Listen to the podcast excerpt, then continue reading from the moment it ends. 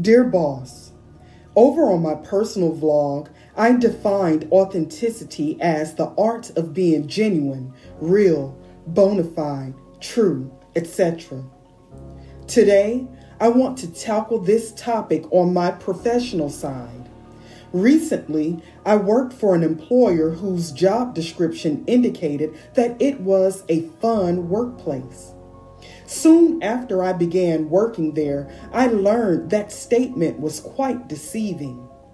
Working for that company was anything but fun. It was a highly intensive environment where we were required to be physically active for an entire 10 hour shift. For me, that translated to walking between 15 to 22 miles a day, four days a week. Day one was always easy. Day two was a bit challenging. Day three was almost impossible.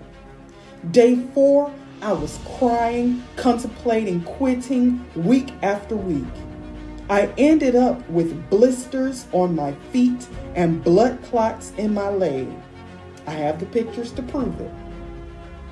Even further, Due to safety regulations, we were restricted from using our cellular devices and from wearing earbuds or headphones. Also, there were social restrictions due to COVID. This made powering through more of a challenge. I was left with my thoughts for the entire day, which was both therapeutic and challenging. I was surprised and proud that I lasted five months.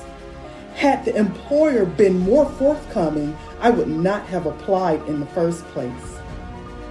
Authenticity in our work environment is truly a fragile thing.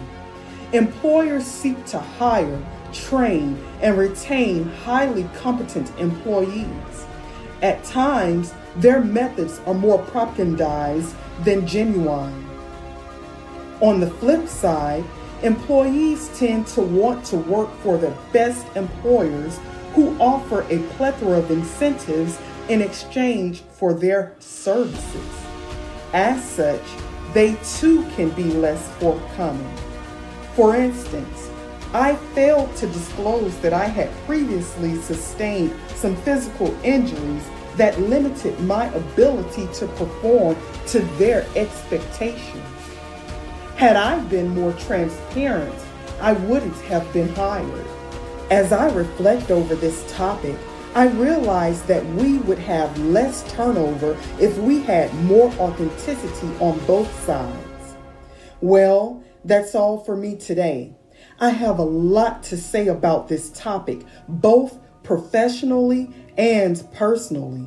So please stay tuned